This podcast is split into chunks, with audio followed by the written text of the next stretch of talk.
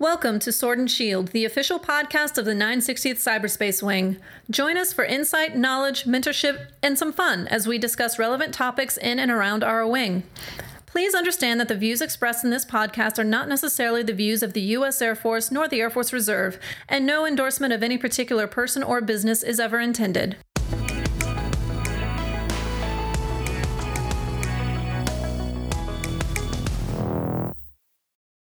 Good day, gladiators. Thank you for joining us for another episode of the Sword and Shield. This is Francis Martinez, Director of Psychological Health for the 960th Cyberspace Wing. And I have a very special guest on the phone joining me today. Good morning. My name is Valerie Martinez. Valerie Martinez. Well, I know you as Captain Martinez. Oh yes, we're revealing all of that. So, so yes, I am the active duty Air Force captain type. and tell our listeners a little bit of where you're calling from. Absolutely. So, by trade, I'm a licensed clinical social worker. I currently work as a psychotherapist in an outpatient clinic setting, specifically here in San Antonio at the Lackland um, Mental Health Clinic. Um, I've been active duty practicing social worker for about five years now. Um, but pre-military, pre-military, briefly worked with kiddos in foster care and at-risk youth, stepping down from juvenile detention. But most of my years have been spent working with adults struggling with mental health and addiction issues. Um, I spent about two and a half years working at a substance rehab facility in Hawaii and three years working with severely mentally ill population at an inpatient psychiatric facility in Sacramento prior to commissioning. So that's a little bit about um, my background and um, my lens that I'll be talking through today. Yeah, so you have a wealth of knowledge, and we appreciate you joining us today to talk about. Um, so, March is self harm or self injury um, awareness month, and uh, it's something that you know we've talked about in the past on one of our podcasts. So, we just wanted to have a different perspective um, on what it is and what it's not. Um, and then for those that are uh, struggling with uh, self injurious behaviors, how to get help or how to get someone else help, that you are recognizing the signs and symptoms uh, for these for these maladaptive or unhealthy behaviors. Absolutely. No, I'm glad we're having this conversation because there's often a misconception of we can say non-suicidal self-directed violence in this world or more commonly self-injury or self-harm, right? And I think it's important to talk openly about these behaviors because it does thrive off of shame and feelings of isolation. So it forces people who do self-harm into hiding rather than seeking appropriate help. So kind of talking through that um, with our audiences is um, an important conversation, I think. Yeah, absolutely. And so to really talk about it, what it is. I mean, a lot of people associate self harm behaviors um, as a mental health issue. And it really is not a mental health issue, it is a behavioral issue. Um, but generally linked to certain types of, you know, diagnoses. So I think that's like one of the first misconceptions that we have, you know, uh, when people are um, coping in these in these uh, in these ways. Absolutely, yes. It's more of um, it's more of consistent with folks who do have mental health, but it's not a mental health disorder. Albeit it can be, but that's a whole different conversation. Right. Um, and so some of the common things that we generally will see are cutting hitting, burning, biting oneself. I mean, there's other things, you know, hair pulling. Um, some people will even consider like eating disorders as a form of um, self harm. So, I mean, there there's a wide uh, wide range of ways that people are actually um, harming. Definitely. So lots of forms of self injury. You know, I think cutting, like you said, is the most commonly associated with the term, but but there's definitely um, things as severe as stabbing oneself, right? Carving words or symbols onto one's skin, self hitting, punching, uh, head banging. Like it, it, just goes on and on. Um, and, and, most frequently, it, it, you know, these injuries are to the arms, the legs, in the front of the torso. Those are the most common targets, but really any area of the body may be used. And like you were saying, it, does come in different guises, right? Yes, those are form of uh, self injuries, but disordered eating, under eating, overeating, misusing substances, sexual promiscuity, right? Absolutely. And, you know, when we think about self harm, you know, it's a lot of people would think that someone is automatically suicidal, right? They see someone that that has, you know, scars on their arms or, you know, active or actively cutting that they automatically think, okay, this person is going to kill themselves. So now what? And that is a, a another big myth when it comes to self-harm. Yes um, it, it's, it's, it's usually viewed as, oh, this is a suicide attempt, right? And, and I, I, I want to caution, yes, it could indicate and it could increase the risk of suicidality. Um, but, but to speak to what you were saying, it definitely is a more of a uh, maladaptive, um, harm, harmful coping behavior. Yeah, and we talk about you know what leads to behaviors like this what is self-harm and what causes it um, one of the things i hear frequently you know I, i've had a history working at a psychiatric facility for about six years and and talking to uh, some of the patients it's just really a release right? I feel numb. I have no ways of coping with what I'm dealing with. And this really is a way to activate those endorphins, makes me feel better, makes me feel like a release. Um, and, you know, some people will have a very difficult time understanding that, especially parents of children um, that, that are self harming.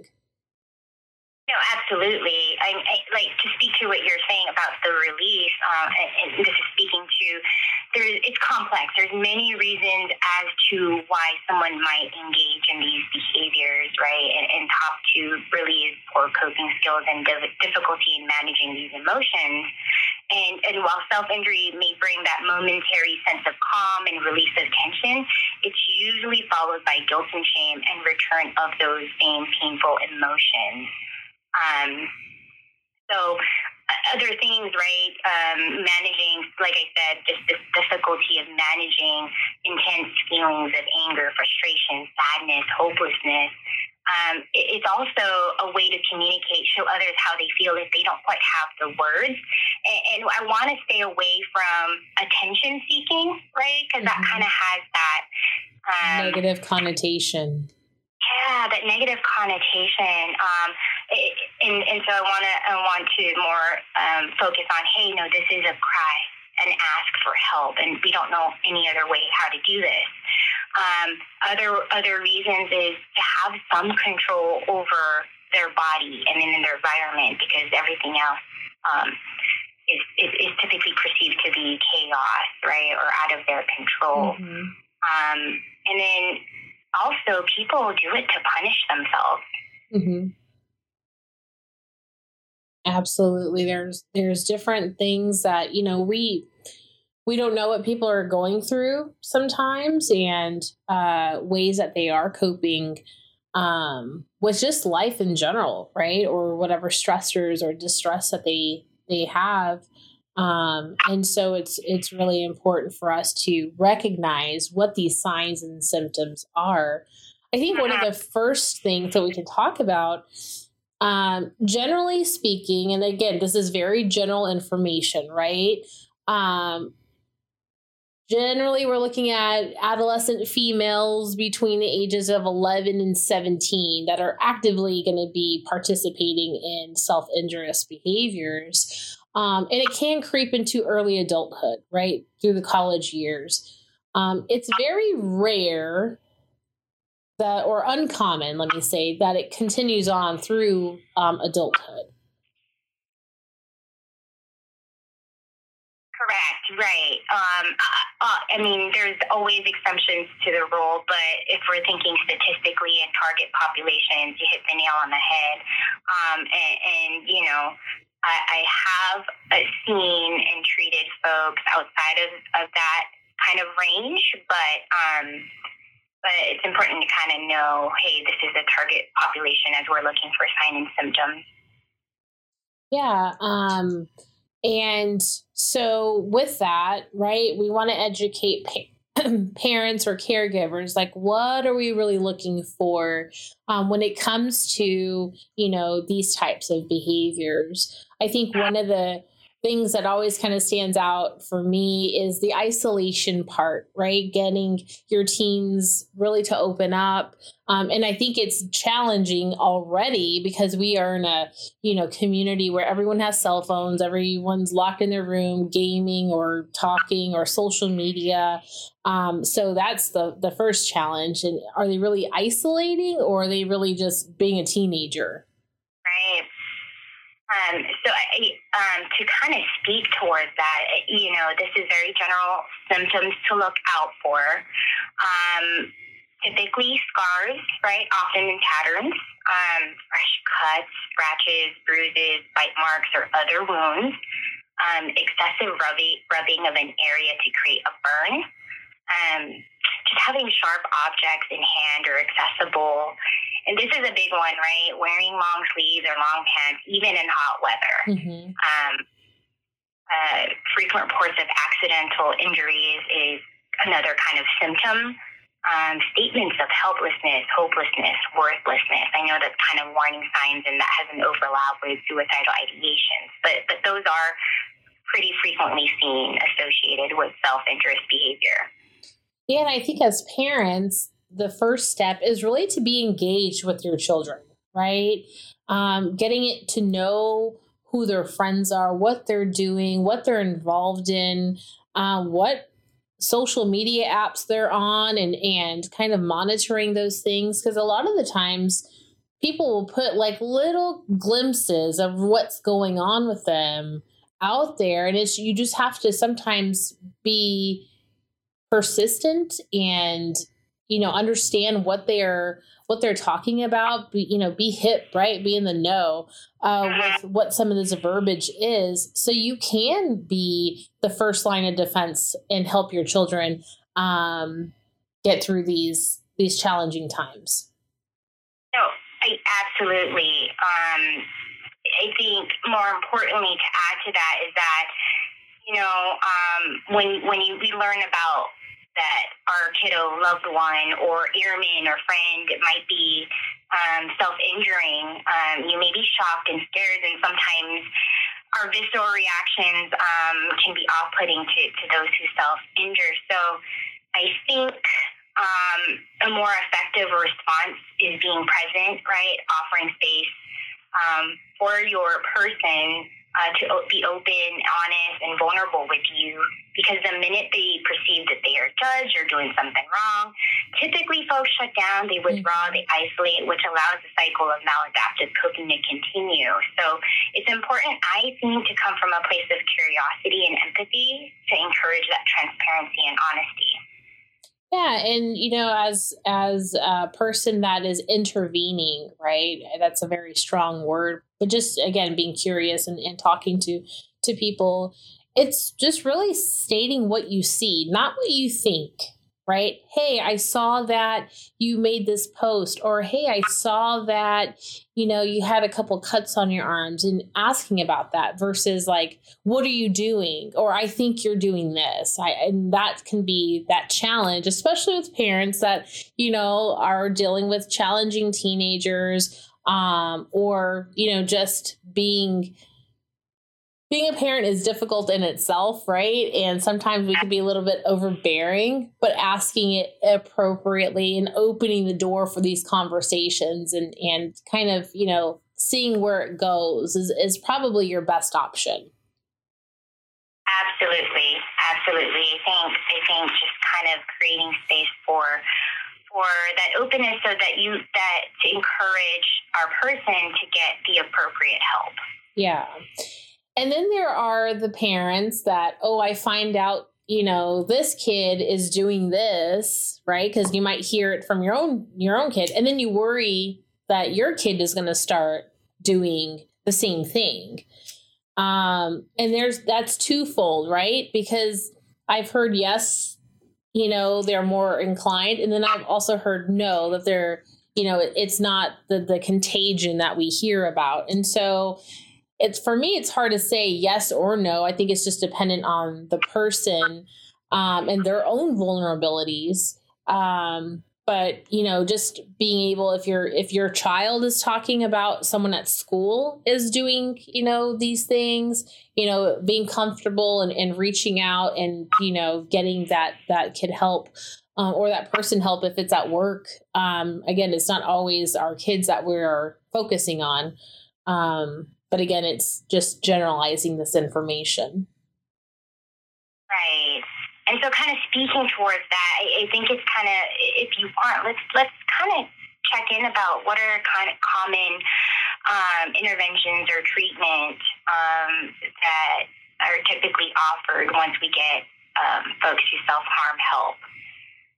Um, I can start with DBT, right? Dialectical behavioral therapy, uh, being um, one. It's a cognitive behavioral therapy that is um, it's like uh, the main goal is to teach people how to live in the moment, develop healthy ways to cope with stress and regulate their emotions and improve relationship with others, right? So mm-hmm. it, it, it has different skills training for distress tolerance and emotional regulation, which really targets replacement behaviors um, for those maladaptive behaviors we often see with those who self harm.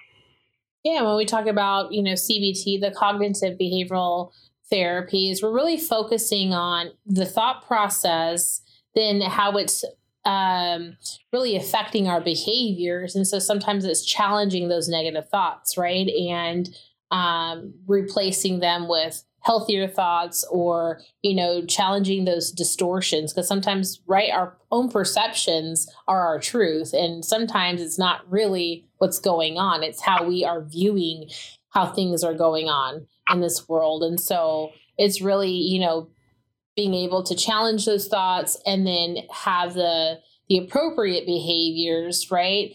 Uh, or positive behaviors, not necessarily appropriate, but positive behaviors, and replacing that, um, re- replacing those negative those negative behaviors. Yes, and, and those are definitely the top two used in, in, psychotherapy. Um, and, and um, so it's encouraged that when somebody, we do learn that um, someone we love or an airman or a kiddo um, might be engaging in, in these things to seek that appropriate help. And, and sometimes going to be above what we can do, right, as parents. Mm-hmm. Yeah. And so, what does help really look like? And, and, you know, it looks different for everyone, right? So, um, if you're a listener and you know you recognize this is going on in, in one of your kids definitely take them to a local mental health professional um, have them assessed and then go through and uh, follow through with whatever recommended treatment um, options that are available um, if you are you know active duty it's a little bit different right we want to um, go and, and have an intake or triage um, at some of the the local mental health uh, treatment facilities that are available to you. Um, and then reservist, you know, we we have challenges with reservists determining are you on orders, are you not on orders. So my uh, for my listeners that are gladiators, please reach out to me. We'll funnel you to the right place um, and get you the appropriate help depending on your status and uh, what's available in your local area. Absolutely, and and just to encourage that, hey, if this is something beyond waiting to get help for nearest emergency room, right? Yep. Get evaluated and, disposition and or triage and disposition for for the best follow up plan. Absolutely. And I think that, you know, again, just recognizing what's happening, being aware um, as leaders, right? You know, most of us are back to work 100%. And so this is really the time to re engage with your folks and find out what's going on with them uh, personally and uh, in the work environment. It's a better opportunity to get eyes on and make some interventions um, or have these interventions if necessary. So um, we are you know really focused on staying connected and this is just the way to do that right just re- relationship building building that rapport definitely step one definitely step one so captain martinez i want to thank you so much for joining us um, this this morning or this day for um, our discussion on self-harm awareness um, gladiators, if you have any challenges uh, with, you know, self harm or just anything behavior wise, um, please reach out to me. I'm always available. Um, if I'm not the appropriate person, then I will point you in the right direction or get you help in your local area. Doesn't matter what status you are in. Um, as always, our National Suicide Prevention Lifeline, so the hotline, um, if you or a friend or a loved one um, are contemplating suicide, uh, please reach out to them 800 273 8255 or go to your local emergency room. Well, again, thank you, Captain Martinez, for joining us. It was a pleasure uh, discussing this uh, topic with you today. No, thank you for having me. I think it's definitely important to have these conversations. Absolutely. And uh, to our listeners, thank you for listening in on this episode and stay tuned for another Gladiators Out.